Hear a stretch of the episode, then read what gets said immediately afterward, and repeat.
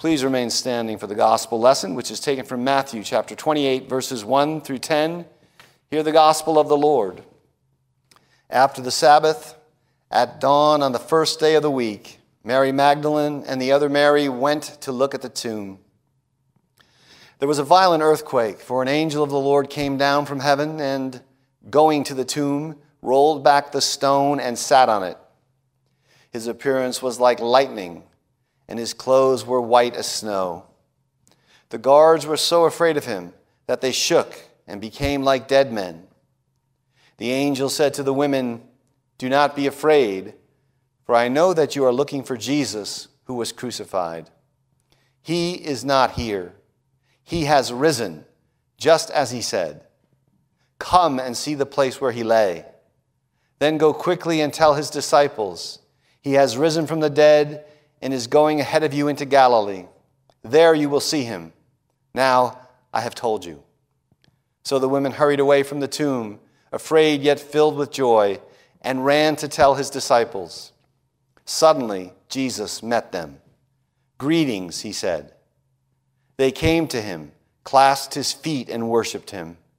Then Jesus said to them, Do not be afraid. Go and tell my brothers to go to Galilee there they will see me. This is the word of the Lord. Praise be to God. Amen. Please be seated. Well, this morning, we're going to look at a traditional, um, but not well known and rarely used resurrection text, uh, namely our Old Testament lesson from Isaiah 25. A text rarely preached on on Easter, but a text that I hope to show is profoundly fitting. And we'll make three points. They should be there on your bulletins. Communion, that's in verse 6. Conquest, in verses 7 and 8.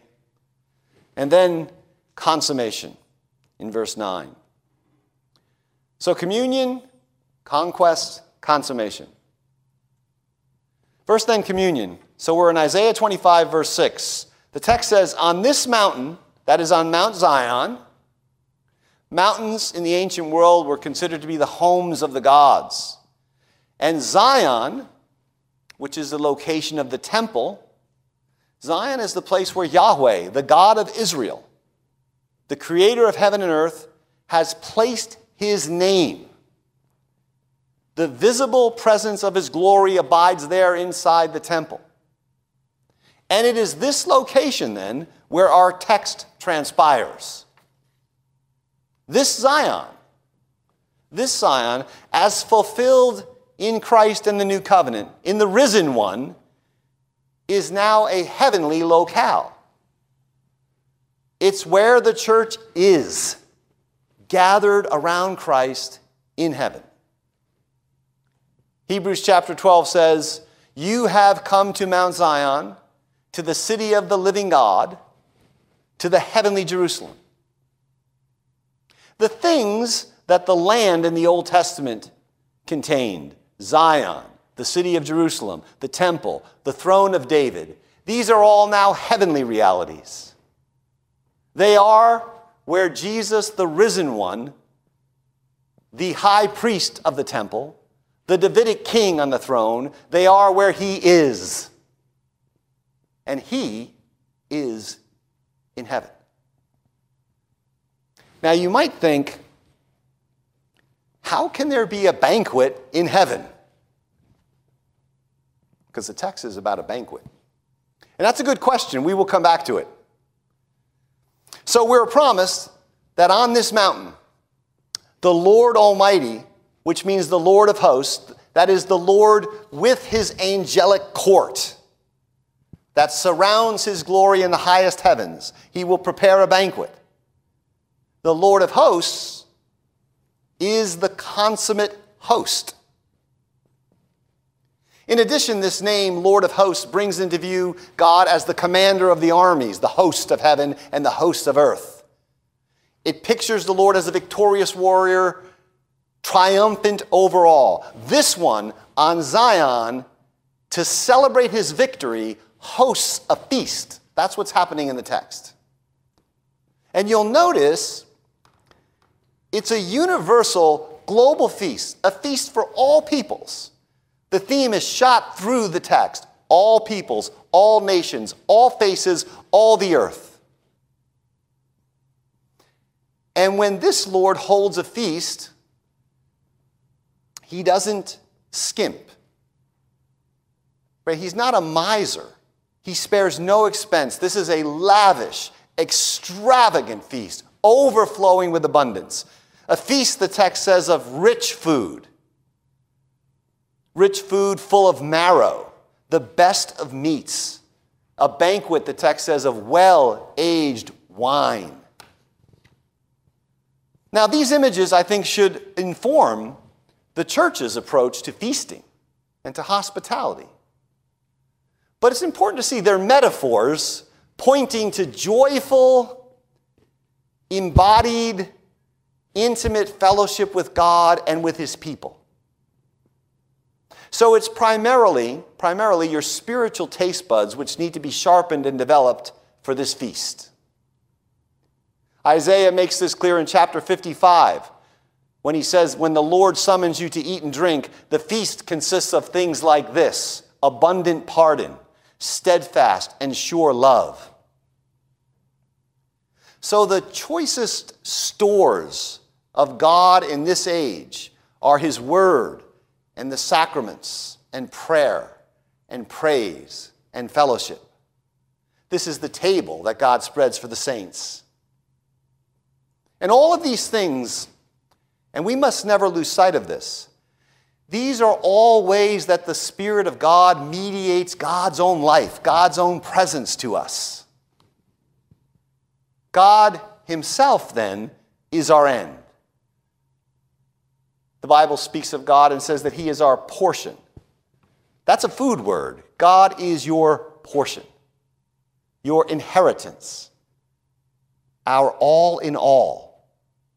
So that all the banqueting language in Scripture is ultimately about seeing God in His triune glory and splendor face to face in heavenly light.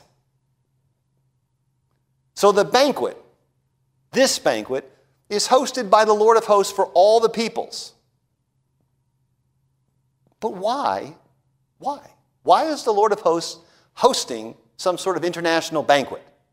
Why are the nations feasting? What victory has been wrought?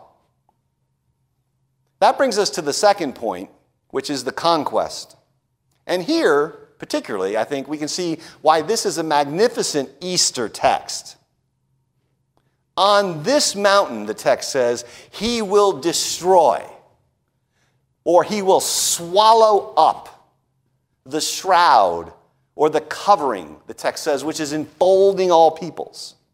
It's depicted as a sheet or a veil spread out over all the nations.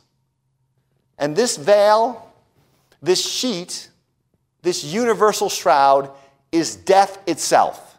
He will swallow up, the text says, death forever. So there's a kind of realism in the text. It is necessary. It is necessary to see death as a kind of shroud enveloping the nations that must be swallowed up as the prelude to the untainted joy of the feast. It is necessary lest we stain the Christian hope with shallow sentimentality. The text is clear.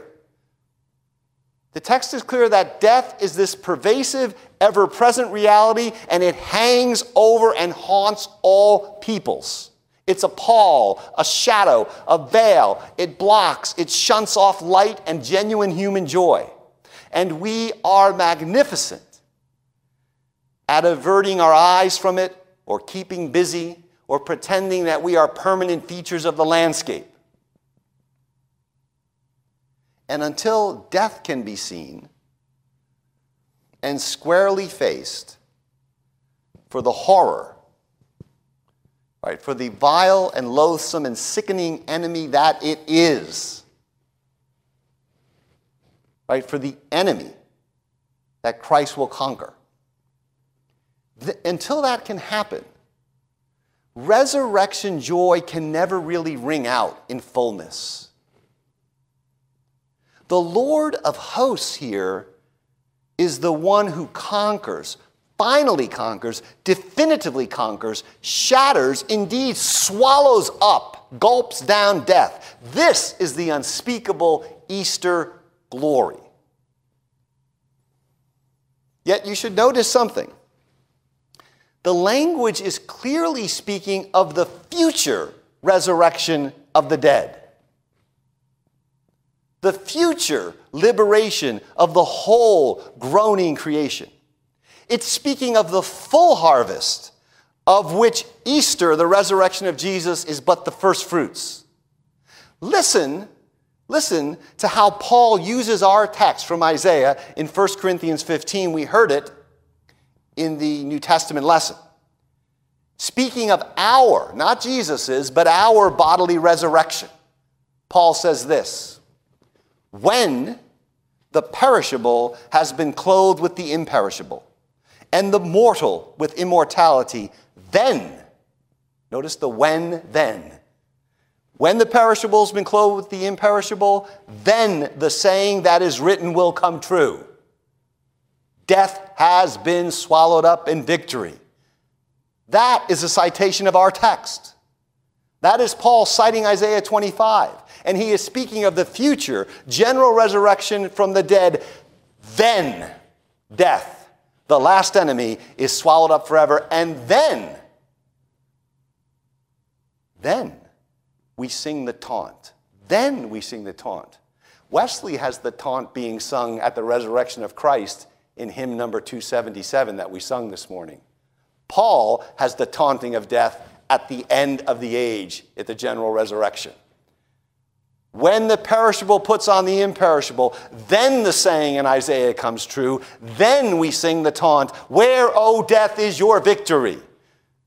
Where, O death, is your sting? Then what we have received now by faith in the risen Jesus has become sight.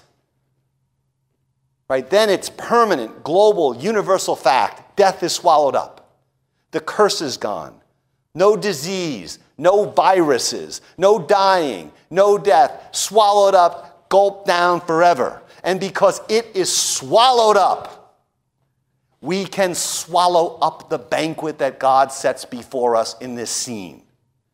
This is the full flower of the Easter promise in a mere four verses in Isaiah 25.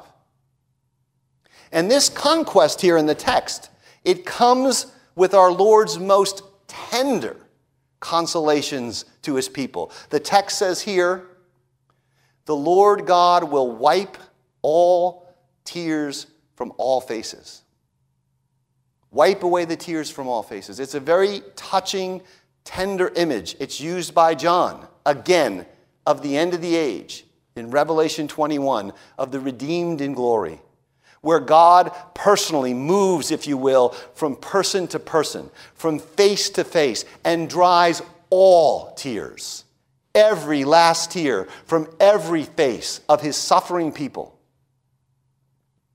I have always loved this image in Isaiah and in Revelation because in it we have no rationalizing of evil. There's no trying to fit evil into some grand plan or pattern.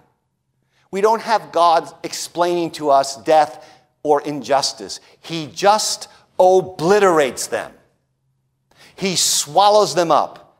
He wipes the tears of history away and he makes all things new. All things new. And so at this point, we see this at the end of verse 8 in our text the reproach of his people, their shame is taken away from the earth, the text says. It is having done this, having swallowed up death and the veil, that the Lord of hosts, victor- victorious over death, hosts a banquet. So the banquet, the feast, is coincident with the destruction of death. He swallows up death so that on Zion all nations can swallow up the best of meats and the finest of wines. That's the conquest that's in view in Isaiah 25. And it means, and we can see this clearly now, it means that the banquet in view is none other than the coming wedding supper of the Lamb. So finally, the third point here is the consummation. Verse 9 In that day they will say,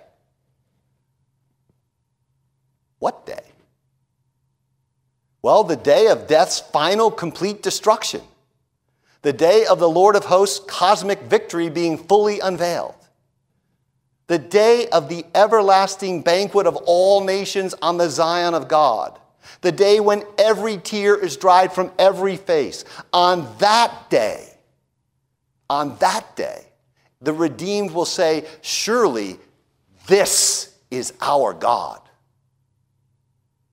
This day is the day of God, the day of His full splendor, His revelation, the day of face to face communion in perfected, covenanted glory.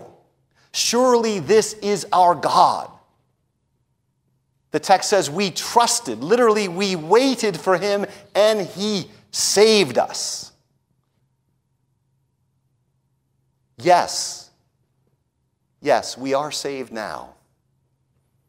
But we are saved in hope, Paul says. We have a down payment now, we have the foretaste now. The best, the bulk, and the brightest of your salvation lies ahead. We are saved in groaning and in longing. We walk by faith and not by sight. We see through the glass darkly. We wage an anguished war against sin. All of that is past here in this text from Isaiah. All of that is past. Here, salvation is a wholly accomplished past tense reality. Here, he has finally and fully, forever finished the good work he has started. He has completely saved us. It is this, it is this that the church is waiting for. And the only reason we hunger and thirst to return back to public worship is because public worship on the day of resurrection, on the day of Sabbath glory, on the day of the Lord points us to this. Salvation in this age is permanently, deep down in its DNA, in a posture, in a mood, or in a state of waiting. You have turned from idols, Paul says, to serve the living and true God and to wait for his Son from heaven, who delivers us from the wrath which is to come. Our citizenship, the apostle says, is in heaven from which we eagerly wait a Savior, the Lord Jesus Christ, who will transform our lowly bodies into conformity with his glorious body. It is basic to Christian conversion, to turning to God, to be waiting, watching, hoping, praying, yearning for this day. There are about 318 references to it in the New Testament. We enjoy the benefits we have now. We exult with joy. We give thanks. But we don't confuse the down payment with the inheritance. What we have now is the seed. This text is the full fruit, the full flowering of Easter hope.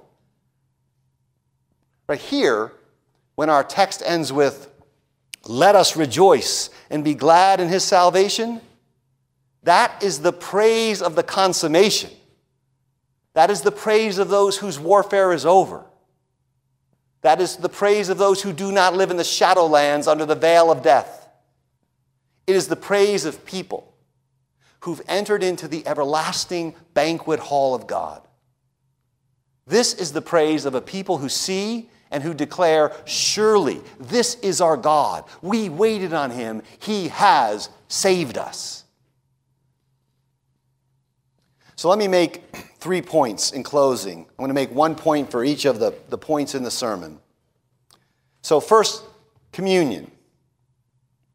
Communion. So, Zion, where this banquet occurs, in the Old Testament, it's in the land. In the New Testament, it's a heavenly reality. It's where Christ is seated at the right hand of God. It's where the heavenly tabernacle and temple is.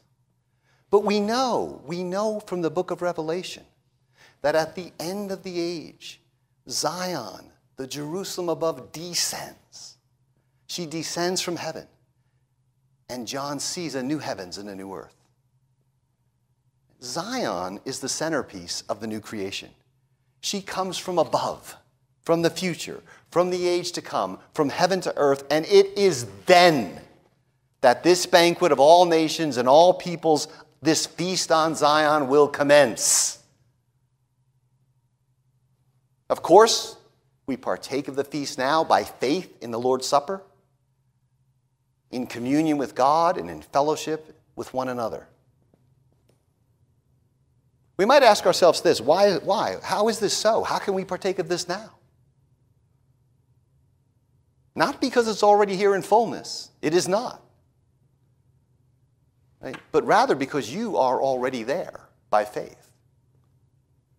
In fact, you have come to this Zion, the book of Hebrews says. It has not descended to you, you have been lifted up and seated with Christ in the heavenly places.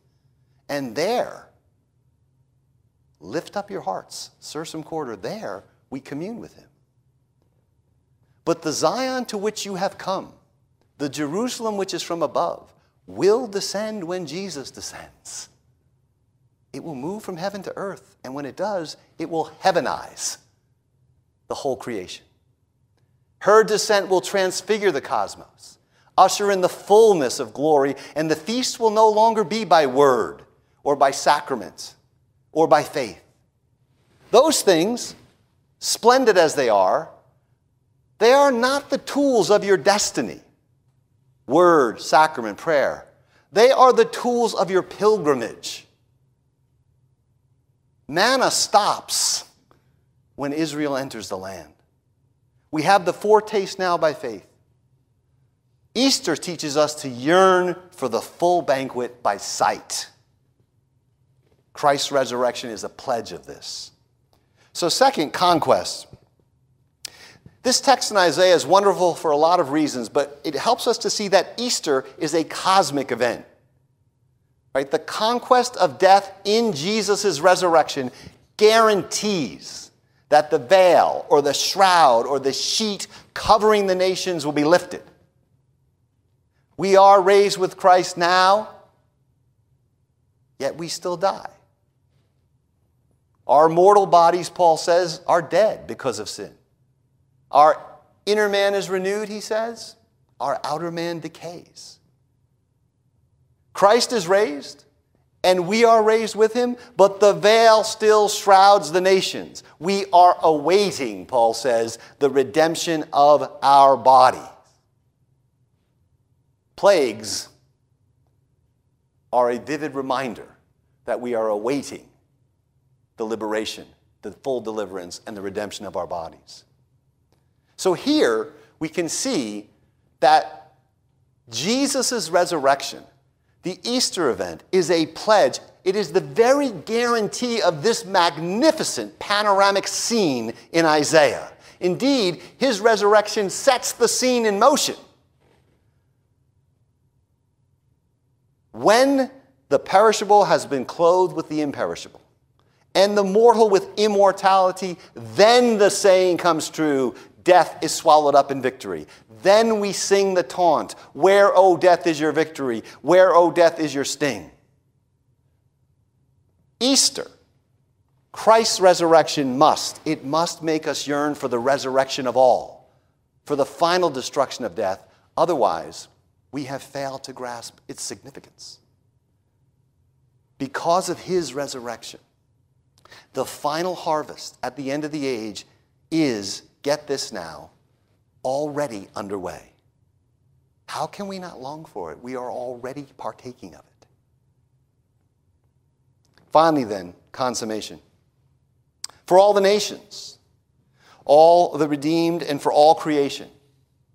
For every suffering, tear stained face, the fullness of Easter, though guaranteed, is still future. This is such an important point to speak to the world properly. Right? In the midst of anguish and suffering and death, Jesus is risen.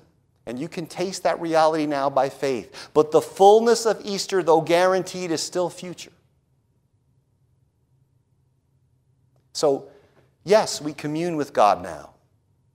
But we commune as a waiting people, stretched out toward that day. Easter means not merely triumph and exaltation now, though it does gloriously mean that. This text shows it means full, future, cosmic triumph. So to yearn for, to love, to aspire after the risen Christ is to seek this day. This day when we will say, Surely this is our God. We waited for him, and he has saved us.